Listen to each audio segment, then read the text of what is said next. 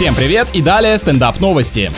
Японцы придумали съедобные медицинские маски. Ловить коронавирус и потом съедать его — это не совсем научный способ борьбы с пандемией, но остроумно. Конечно, в первую очередь речь идет о создании биоразлагаемого средства индивидуальной защиты, которое просто выпекается из дынного хлеба. А вы еще говорите, что мучное — это вредно. Вот и опровержение. Тесты показали, что изделие имеет высокий уровень эффективности и не наносит вред окружающей среде. Получается двойная борьба и за здоровье, и за экологию одновременно.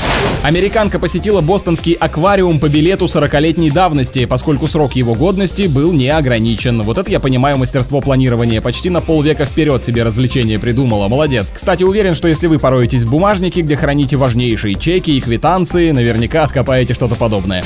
На этом пока все. С вами был Андрей Фролов. Еще больше новостей на нашем официальном сайте energyfm.ru.